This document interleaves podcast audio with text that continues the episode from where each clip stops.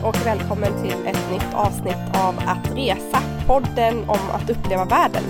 Med mig Annika Myhre som har resebloggen resfredag.se och min kollega Lisa Farlåke som skriver bloggen livetfråndenljusasidan.se. Vi har precis landat efter en eh, lång påskledighet och är tillbaka i våra, ja, i våra hem här i Stockholm. Jag är helt genomförkyld efter den här påsken och eh, har precis laddat upp med en massa nässpray, te, Läkerol. Ja. Jag känner mig laddad. det låter som att du är redo men du låter bestämt lite täppt men det, det är sånt man får ta. Var det för mycket uteluft i helgen eller? Jag vet inte vad som hände, alltså de här senaste två veckorna har jag varit sjuk. Och det bara blev värre och värre. I, det kulminerade i, eh, för ett par dagar sedan. Precis lagom till vi skulle ge oss på påskbuffén så hade jag ingen smak. Värsta, ja, det värsta som kan hända tror jag. Faktiskt. Ja, dålig timing verkligen. Hur har din påsk varit Lisa? Ja, men den har varit så härlig. Jag har åkt skidor i Trysil i Norge och eh, jag har inte varit i Trysil som skidsystem på typ 15 år kanske.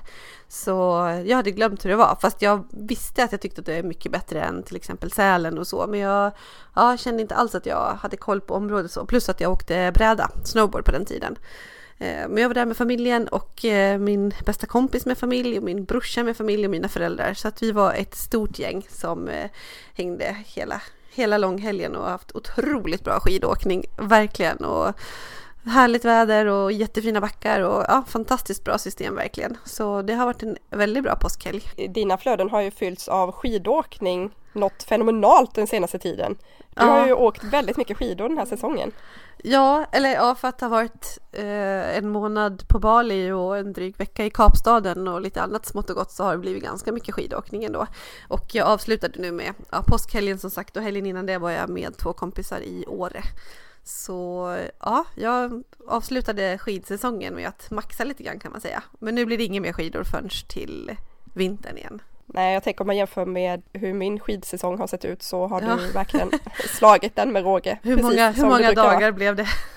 En dag eh, längdskidåkning i Åre Just kan jag stoltsera med den här säsongen. Ja, men eh, ja, så kan det vara. Men du har ju varit nere i Blekinge över påsken har jag förstått. Var det vår där eller? Enligt plan var det vår, enligt mina planer, enligt eh, naturens planer så var det snökaos och eh, totalt iskallt nästan hela tiden jag var inte alls beredd på det. Men mm. Det, var en, det var en mysig påsk. Vi hade ja, mycket fokus på familjen och ja. ganska lugnt och skönt. Hur brukar ni göra annars? Brukar ni resa runt påsken och nyttja de lediga dagarna? I vanliga fall försöker vi göra det, absolut.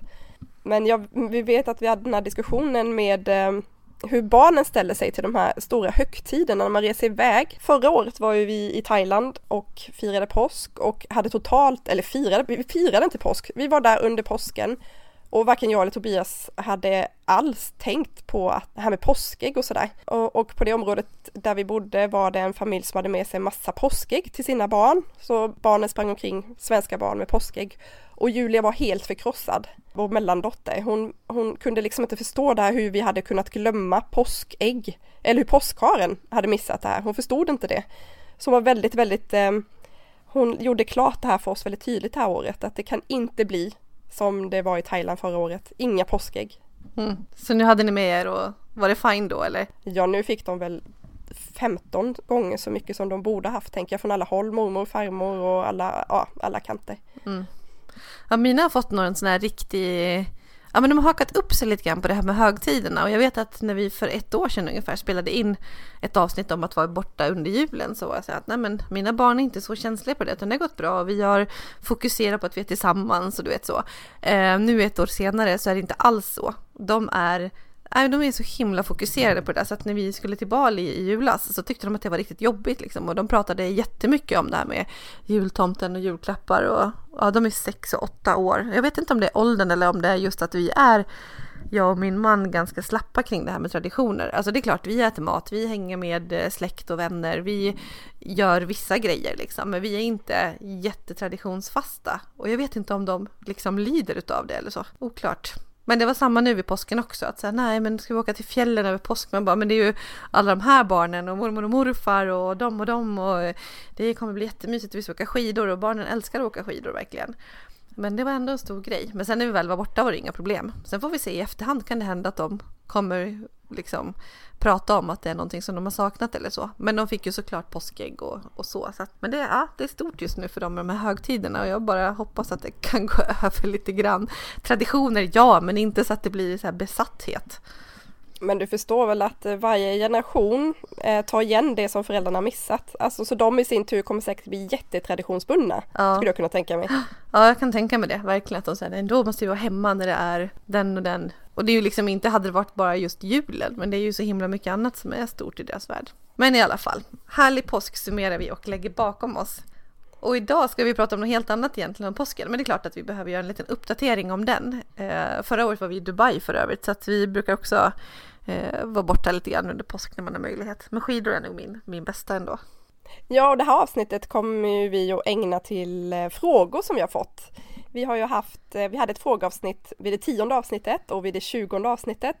Och sen hände någonting. Vi har varit lite sega, men idag kommer nästa frågeavsnitt. Ja, vi hade ju så mycket annat och kul att prata om så jag tror vi bara glömde av det och sen så bara, men gud, vi har ju massa frågor nu som vi inte har pratat om på länge eller som vi inte har tagit upp. Så det gör vi. Ja, nu kör vi frågeavsnitt. Japp.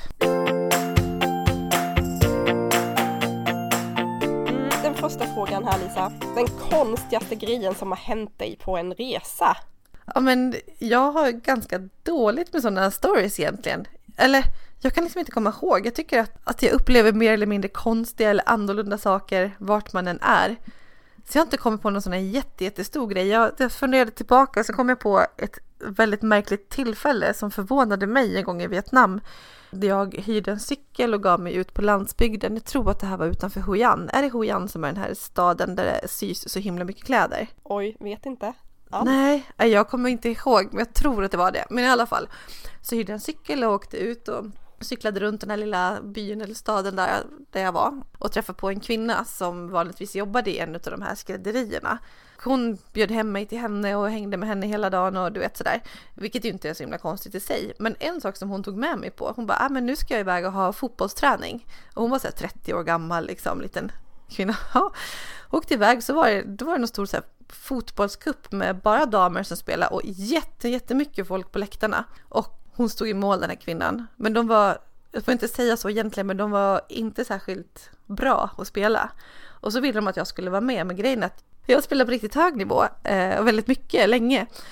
Men eh, så jag kände att det kunde inte jag göra för de kunde inte trixa till två liksom. Så jag fick ju lov att, jag, jag tänkte att det skulle bli helt, helt fel om jag, om jag började spela där. Så det fick jag hoppa över helt enkelt. Men det var väldigt fascinerande tycker jag att det var så himla stor grej och så mycket folk och som satt där på läktaren och du vet käkade massa nötter och godsaker och, och, och njöt av de här matcherna. Alltså du bangade, du kanske hade blivit värvad till ja.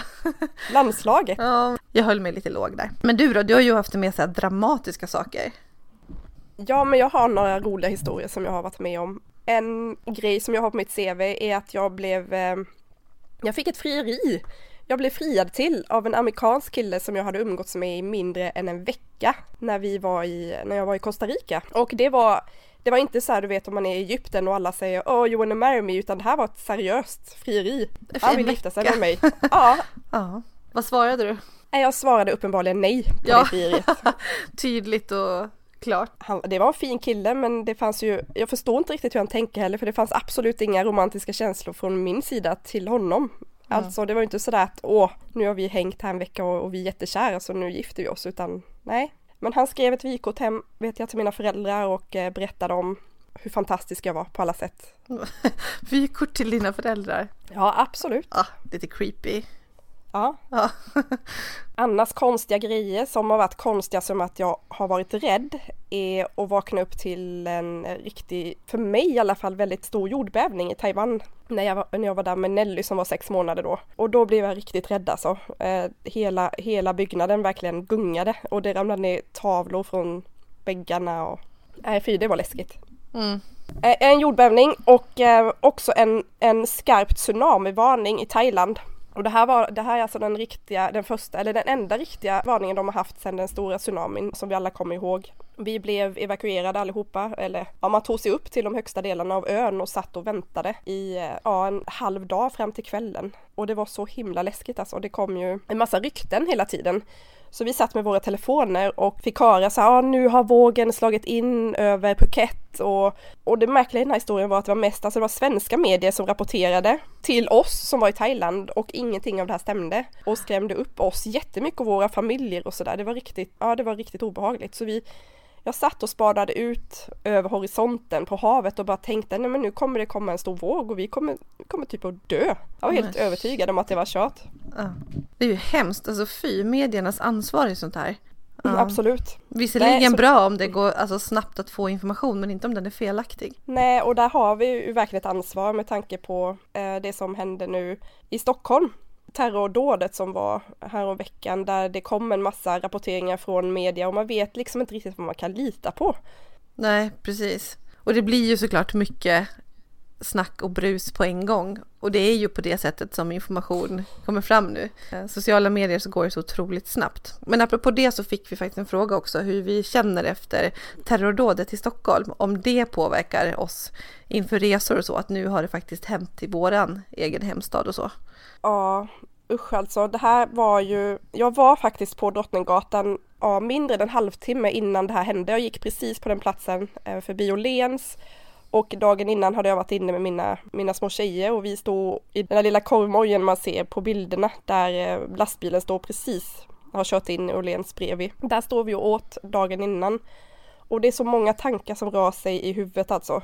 Jag var helt skakig hela helgen efter det hade hänt. Jag hade jätteont i huvudet och bara ville inte stiga upp från sängen. Och jag vet ju, vi har ju pratat om det här, eh, vi hade till och med ett helt avsnitt efter attackerna i, i Bryssel. Ett extra avsnitt av podden där vi sa att ja men det hade ju lika gärna kunnat hända i Stockholm. Och jag har ju vetat att det skulle kunna hända vilken dag som helst och ändå när det väl hände så kan man inte ta in det.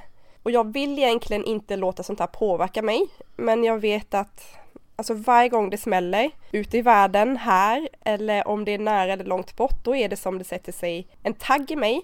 Och det är som en sårskorpa som bara pillas upp gång på gång igen och aldrig hinner läka. Men det är lättare att och liksom skjuta bort det när det inte är ens egen stad det handlar om. Det här skulle lika gärna kunnat vara jag eller du eller någon av mina vänner eller någon av mina barn. Det blir så väldigt konstigt. Så visst påverkar det mig jättemycket.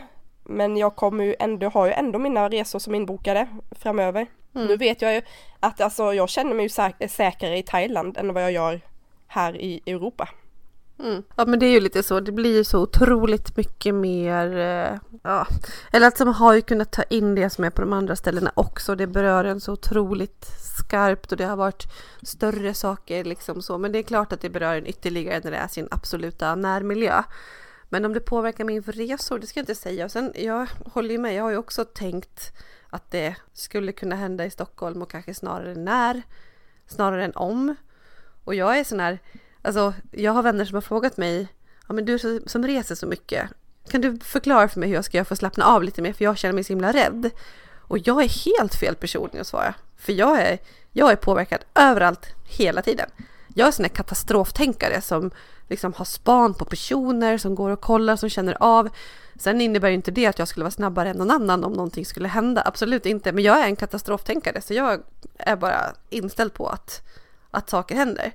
Men jag menar, ja, alltså det påverkar mig överallt, hela tiden. Men jag kommer ju att gå på Drottninggatan igen, såklart. Och åka till New York, och åka till Berlin, till Frankrike och vart som helst. Så nej, på det viset så påverkar det mig inte.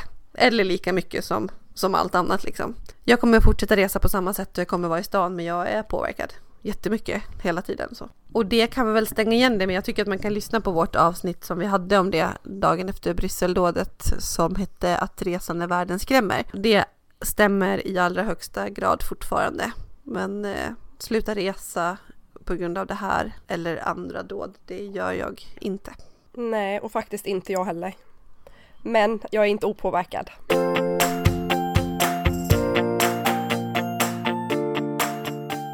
Nu har vi fått en, ja nu känns det ju dumt att gå över raskt här, men vi gör det om världens bästa reseskildringar.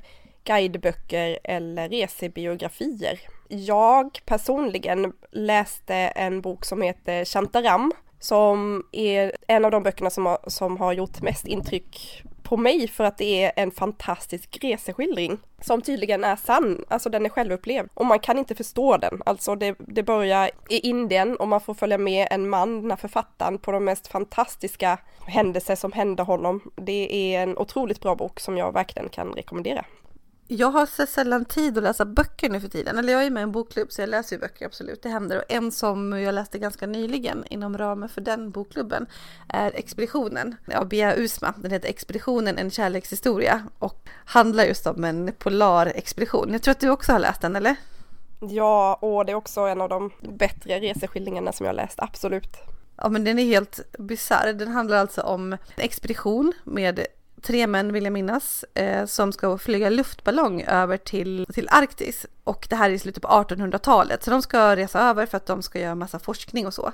Och sen hittas de eller kvarlevorna från dem hittas många år senare på Vitön då, en ö där. Men ingen vet riktigt vad som hade hänt. Och Bea Usman då, hon är läkare och författare, hon bestämde sig för att bli en av dem som kunde lösa den här gåtan.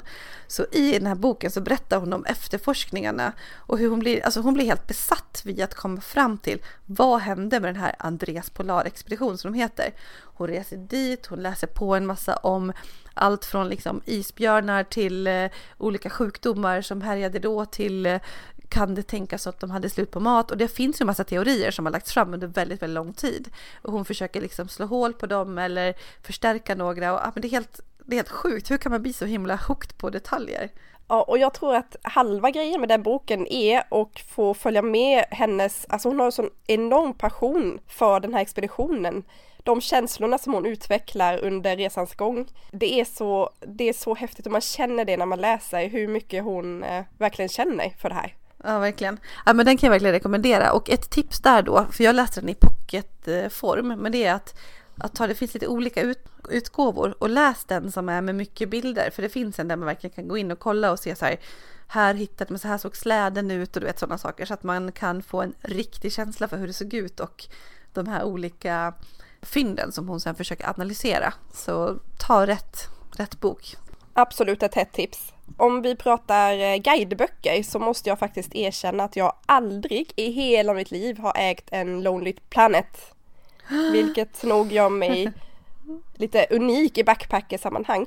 Däremot så har jag sagt tidigare och det står jag fast vid att jag gillar verkligen det här förlaget som heter Caravan förlag som ger ut reseguider som jag brukar ha stor hjälp av när jag är ute och reser. Mm. Ja men det håller jag med om, jag tycker de är bra. De heter ju ofta Mitt någonting, typ Mitt Kapstaden. Så det är ofta så folk som har bott på ställen länge och som försöker guida till lite extra guldkorn så. Nästa fråga Annika. Vilken kändisliv skulle ni vilja byta mot och varför? Alltså någon som bor utomlands då. Mm. Mm. det var ju en otrolig, eller är fortfarande en otrolig hype eh, kring Yoga Girl som är en svensk tjej som är, som är bosatt på Aruba. Hon yogar helt enkelt. Hon yogar sig igenom livet och har så sjukt många följare på Instagram. Hon har en eh, livsstil som jag gärna skulle ha. Jag är kanske ingen yogini själv, men hon verkar leva i nuet och hon har kontroll på sin kropp och hon verkar resa runt hela världen tillsammans med sin, eh, ja, sin man och nu har hon också en liten bebis som hänger med och små hundar och djur och jätter och allt möjligt. Så då skulle du bara stå där på en stand-up paddleboard, sån här SUP-board och yoga hela dagarna? Mm. Ja, i mm. solnedgången. Ja. Absolut. Exakt. Ja, jag tycker att den där frågan är supersvår. Jag tror inte att det finns någon så här, som jag cravar jättemycket. Det finns så många olika ställen jag vill vara på så det är väl därför jag inte fastnar någon annanstans än hemma i Stockholm. Men jag tycker Cecilia Blankens som vi intervjuade i tidigare avsnitt hon är ju bara för härlig och så bor de ändå i det här villa-livet i förort. Men mm. samtidigt lever riktigt mycket Los Angeles-liv och ändå lite så här vardagligt där utanför. Det verkar ju nice. Men nej, men jag tror inte att jag byter med någon faktiskt egentligen.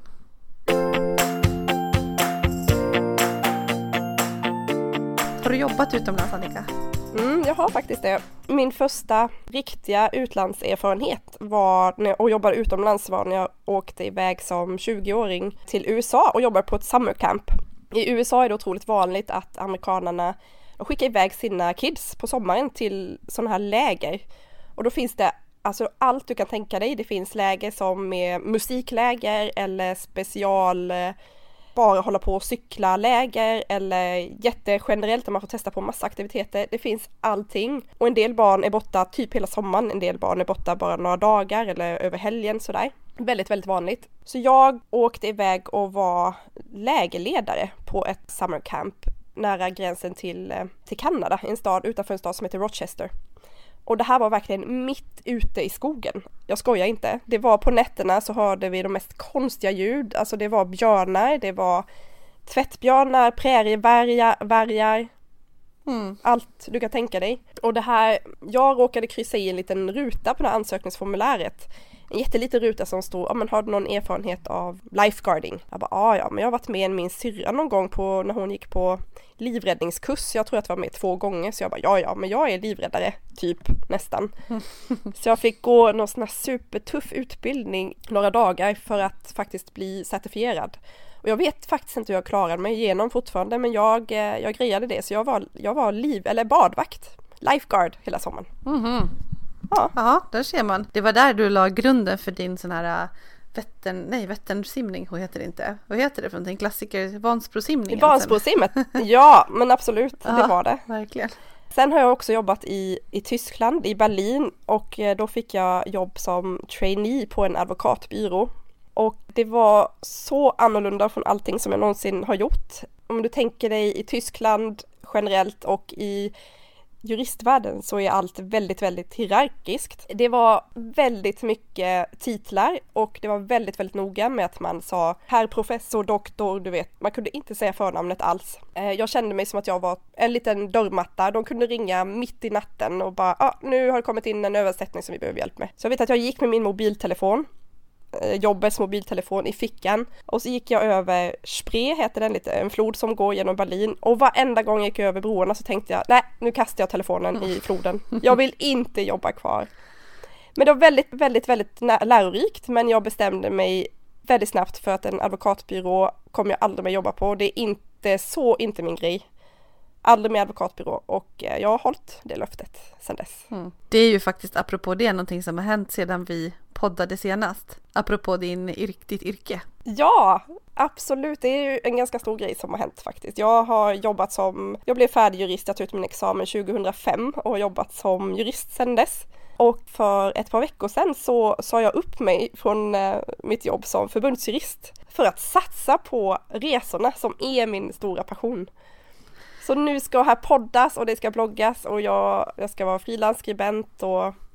Det är så kul, nu får du jobba med resor på riktigt liksom och på med din egen agenda. Det är så himla himla himla kul. Ja, det, det är en, en jättestor grej och någonting som jag har tänkt på väldigt, väldigt länge.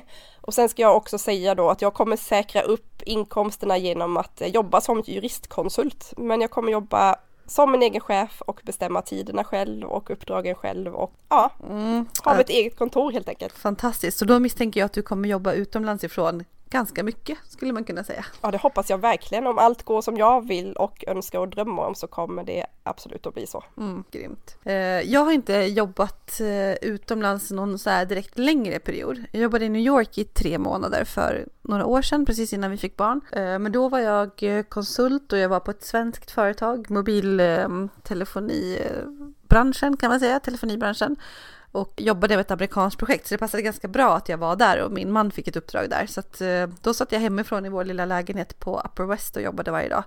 Det var ju fantastiskt eh, härligt. Men, och sen har jag rest mycket jobb generellt för kortare grejer, alltså så. Men inte, inte så att jag har varit iväg jättemycket hela tiden, men absolut i många olika länder och mot, mot många olika personer av olika nationaliteter, vilket jag tycker att är galet roligt, verkligen.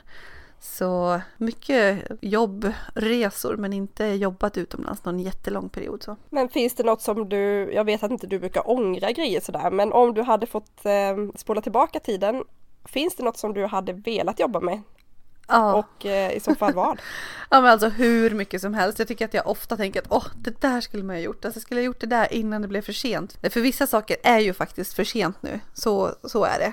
Och jag måste, men jag måste ju när jag tittar tillbaka ändå tänka att alla val har varit aktiva under hela tiden. Att det blev ingen skidsäsong, men jag var väl inte sugen på det då. Alltså jag har varit ganska ambitiös också så här, pluggat, rest utomlands, pluggat, tagit lite studieuppehåll och rest och så. Men jag har hela tiden hållit mina studier och, och så. Och, och sen började jag jobba och så gick det bra. Då kan man bekosta sina resor och så. Så att nej, men jag visste jag borde kanske ha skidsäsongat och så. Men annars är inte jag, alltså just det här med att vara digital nomad och bara resa runt och jobba så. Det är nog inte riktigt min grej. Jag är inte så, så inne på det. Jag vill liksom inte stanna någonstans. Jag tycker det är roligast att resa runt och så när jag är lite strategisk och långsiktig och vill jobba. Jag tycker det är jätte, jättekul. Så att, eh, att plugga utomlands eller på distans och så, det har varit mer rätt för mig helt enkelt. Du då? Ja, jag är ganska, eller jag är väldigt nöjd med att ha fått ihop faktiskt studierna och ändå har kunnat resa så mycket. Men finns det någonting som jag hade velat göra mer, då är det nog, mm, jag tänkte på det här med kibbutz i Israel. Ja, men vad gör man? Man plockar frukt? Ja, man, eller någonting annat. Man kan jobba med barnen där eller alltså det är inte bara att plocka frukt, man kan göra vad som helst på mm. den här kibbutzen då, på den här gården. Det skulle jag velat ha gjort, men jag tror att man kan göra det när som helst. Jag tror inte det är för sent på det sättet. Jag tror inte mm. de har någon åldersgräns så. Sen har jag tänkt mycket på det här med att, jobba som volontär. Kollar faktiskt upp lite grejer med att, resa hela familjen som ja, men jobbar på någon farm på Nya Zeeland eller åka till Afrika och hjälpa till där. Man tror att man på något sätt ska hjälpa till att rädda världen och så är det ju förstås inte. Men något som jag, ehm, jag läste om det på 155 cm.se hon skrev just det här om eh, volontärarbete som man kanske inte tänker på så mycket. Man tänker att man ska åka till eh, ett barnhem till exempel i Afrika. Om man ska vara med de här barnen i några veckor, man ska hjälpa till och känna att man gör någon skillnad. Det man inte förstår är, tänk om alla åker som volontärer till ett barnhem, man stannar i typ två veckor och sen försvinner man därifrån. Det blir ju jättestora anknytningsproblem för de här barnen. Så ska man ju inte jobba som volontär. Ja, det är lätt att glömma den aspekten. Man tänker att man åker och så är det bara, bara bra. Men det finns lite annat att tänka på också. Ja, det finns en massa aspekter. Men mm. eh, jag tror att vi kommer åka iväg någon gång framöver när barnen blir lite äldre och göra något slags volontärjobb så. Nästa fråga. Du eller ni har pratat om att kanske resa nära mer. Har ni tänkt mer på det och hur tänkte, tänker ni i sånt fall? Nej men jag har tänkt mycket på det på senare tid och eh, vi pratar också om den här trenden om att resa nära men det handlar inte bara om det utan jag förstår nu hur mycket fint som det finns som jag inte har sett i min närhet som jag verkligen vill, vill se och upptäcka mer av. Och det är både här i Sverige men eh, hela Norden egentligen och Polen, Baltikum, alltså det finns så många ställen som jag vill som jag har på min önskelista, på min bucketlist och som jag är säker på att vi kommer att satsa på nu inom snar framtid. Du då? Alltså ska jag vara helt ärlig så nej, jag kommer inte byta sätt att resa helt. Absolut inte. Och det är jättemycket som ligger väldigt långt borta som tilltalar mig supermycket och som jag måste se och uppleva verkligen. Men däremot finns det nog fler ställen på min bucketlist som är just närmare resmål. Så att jag har många fler ställen som jag har span på. Bara, men det där måste jag se och det måste jag göra. Så att eh, på det viset så tycker jag nog att mitt fokus har flyttats lite grann. Men eh, jag kommer inte byta webbplatsadress till näraresande.se. Nej. Men vad, vad, är det som i så fall har fått dig att, att tänka mer på att varva de här långa resmålen? Har det alltid varit så? Eller är det något som har kommit nu? Nej men egentligen har det alltid varit så. Jag gillar många ställen i Sverige och framförallt så här på, på somrarna har vi, jag och min man, alltid varit så här, men varför ska vi åka utomlands mitt i sommaren? Det finns ju så mycket bra ställen i Sverige. Jag har inte drömt om att göra Bali sommartid för att det är högsäsong och åka en månad eller till Thailand en månad för att det är billigare på sommaren. Inte ett dugg intresserad av det. På sommaren vill jag vara i Sverige och vi har kompisar på många olika ställen runt om landet och det bästa som finns är bara att packa bilen full och åka från ett ställe till ett annat och njuta av de här vackra härliga ställena. Så att på ett sätt så stämmer det inte alls att det är någonting som jag kommer på nu. Men däremot så suger jag åt mig när jag ser ställen som verkar vara någonting alldeles extra och som ligger hyfsat nära och tänker att det där måste jag ringa in liksom. Och kanske spana mer norrut i Sverige framförallt än, än mer söderut som vi har varit tidigare och, och grannländerna och ja, runt om Norden och Baltikum kanske då. jag har ju inga starka Baltikum-drömmar men, eh, och jag har ju varit på några ställen så men eh, jag ska, jag kommer åka någonstans med mer nya ögon. Det, det kommer jag göra. Ja det är jag helt övertygad om annars så kommer jag att dra med dig. Ja. annan fråga som vi har fått är hur man ska resa i stora sällskap när vissa vill att alla ska umgås hela tiden. Men så finns det samtidigt några som vill göra olika saker i det här stora sällskapet. Och jag vet ju att du Lisa, du brukar ju resa på värsta tjejresorna. Ni är ett jättestort gäng med tjejer som reser. Hur går det ihop? Alltså hur får ni det och alla viljor som ska stämma överens? Ja, ja. Eh, vi är ju jättemånga, vi är typ 15 stycken som åker och åker varannat år så att vi har ganska många resor bakom oss nu. Om jag nu pratar om just det gänget då. Men att vara så pass många tycker jag egentligen är ett mindre problem för då finns ju alltid någon som vill göra något. Det är inga problem då att dela upp sig med att någon vill bara göra massa sightseeing och någon vill eh, ut och springturista och någon vill shoppa och någon vill ligga på stranden. För då blir man naturligt två, tre, fyra, fem stycken som hänger ihop och gör lite olika saker. Och så bestämmer vi att vi samlas kring vissa hållpunkter. Vi har såklart middagarna som vi förbokar och där skickar vi alltid ut lite olika förslag så att vi med alla försöker hjälpa till att välja och vissa som inte bryr sig så mycket de säger att ja, lös det där ni, ni som är bra på det så att det är klart att det är några som alltid hamnar på bokningarna och sådär. Men att dela upp sig det tycker jag inte är något stort problem och jag tycker att det är det som är nyckeln också att man, alltså även om man åker tillsammans och man är många så är allas, alla resor är liksom allas. Man måste få välja lite själv vad man vill göra och göra egna val jag tycker kanske inte att man kan tro att man ska förverkliga alla drömmar under en resa som man gör med så många, utan då får man kanske göra det på egen hand. Men just det här att är det någonting man verkligen vill göra så ska man kunna säga det tycker jag. Berätta vad som är viktigt och våga säga nej, var rak.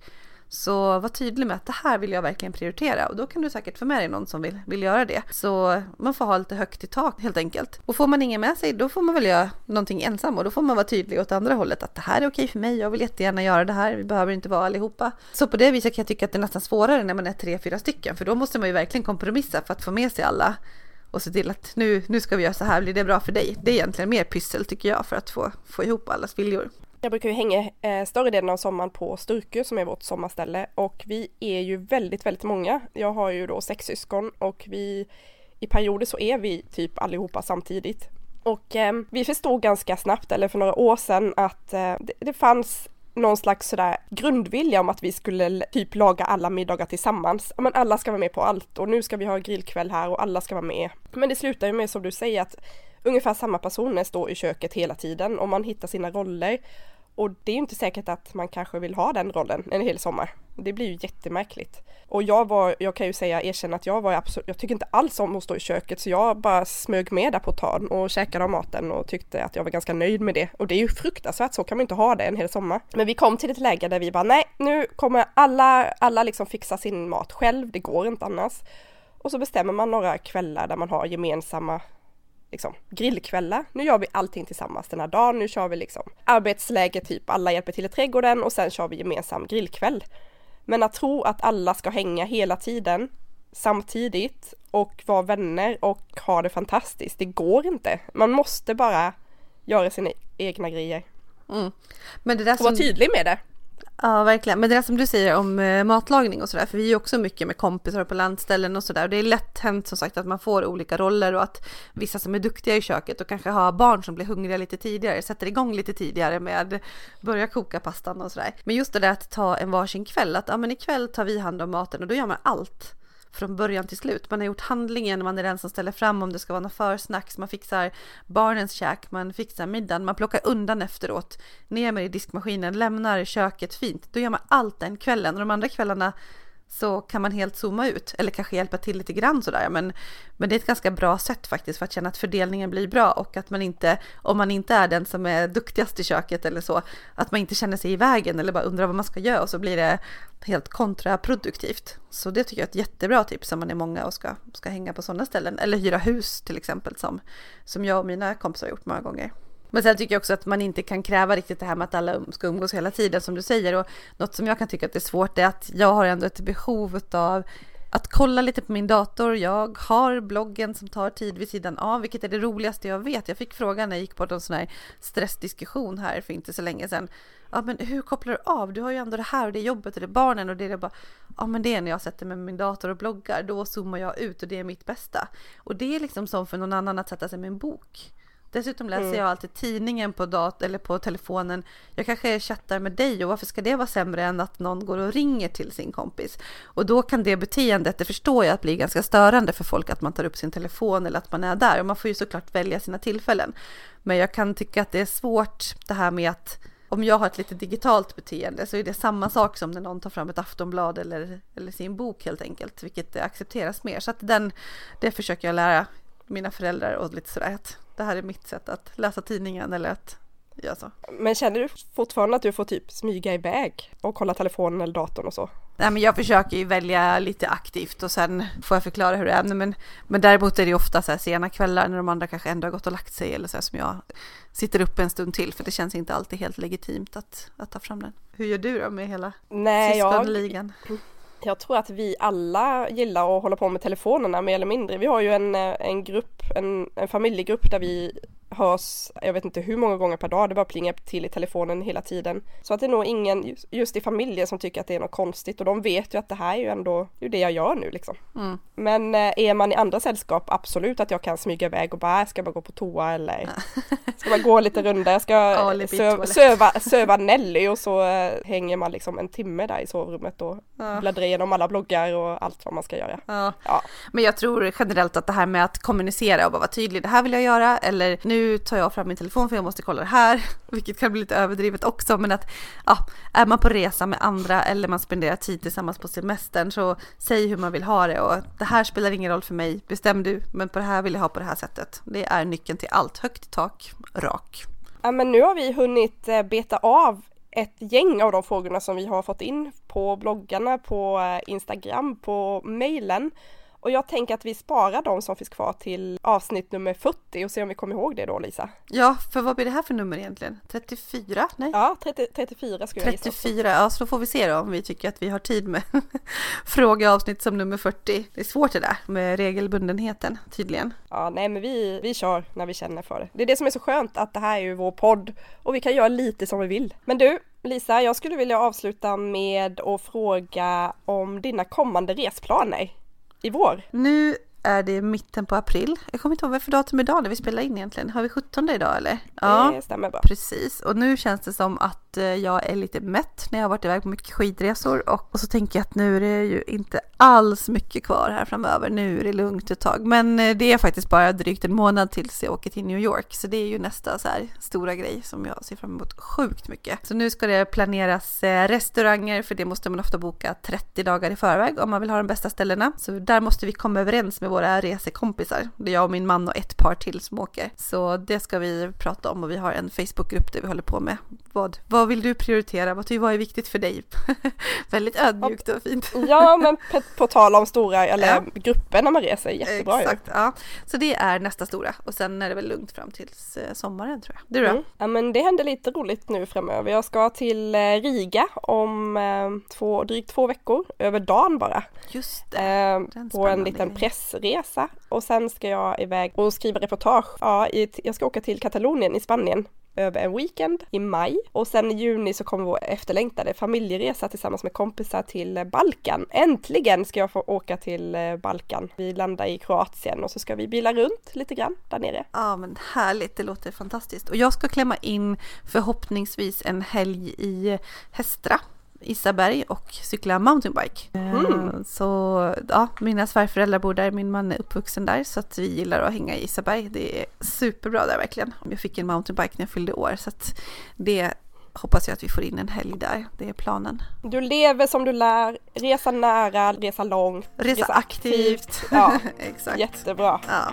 Men du Annika, kul att snacka med dig, men krya på dig nu. Alltså vi har ju fått avbryta den här inspelningen, jag vet inte hur många gånger för jag har legat i hostattacker och vridit mig på golvet typ. Men eh, vi ska nog kunna klippa ihop här till någonting. Ja, det tror jag. Ha det bra så länge så hörs vi. Hej hej! Bra, hej då!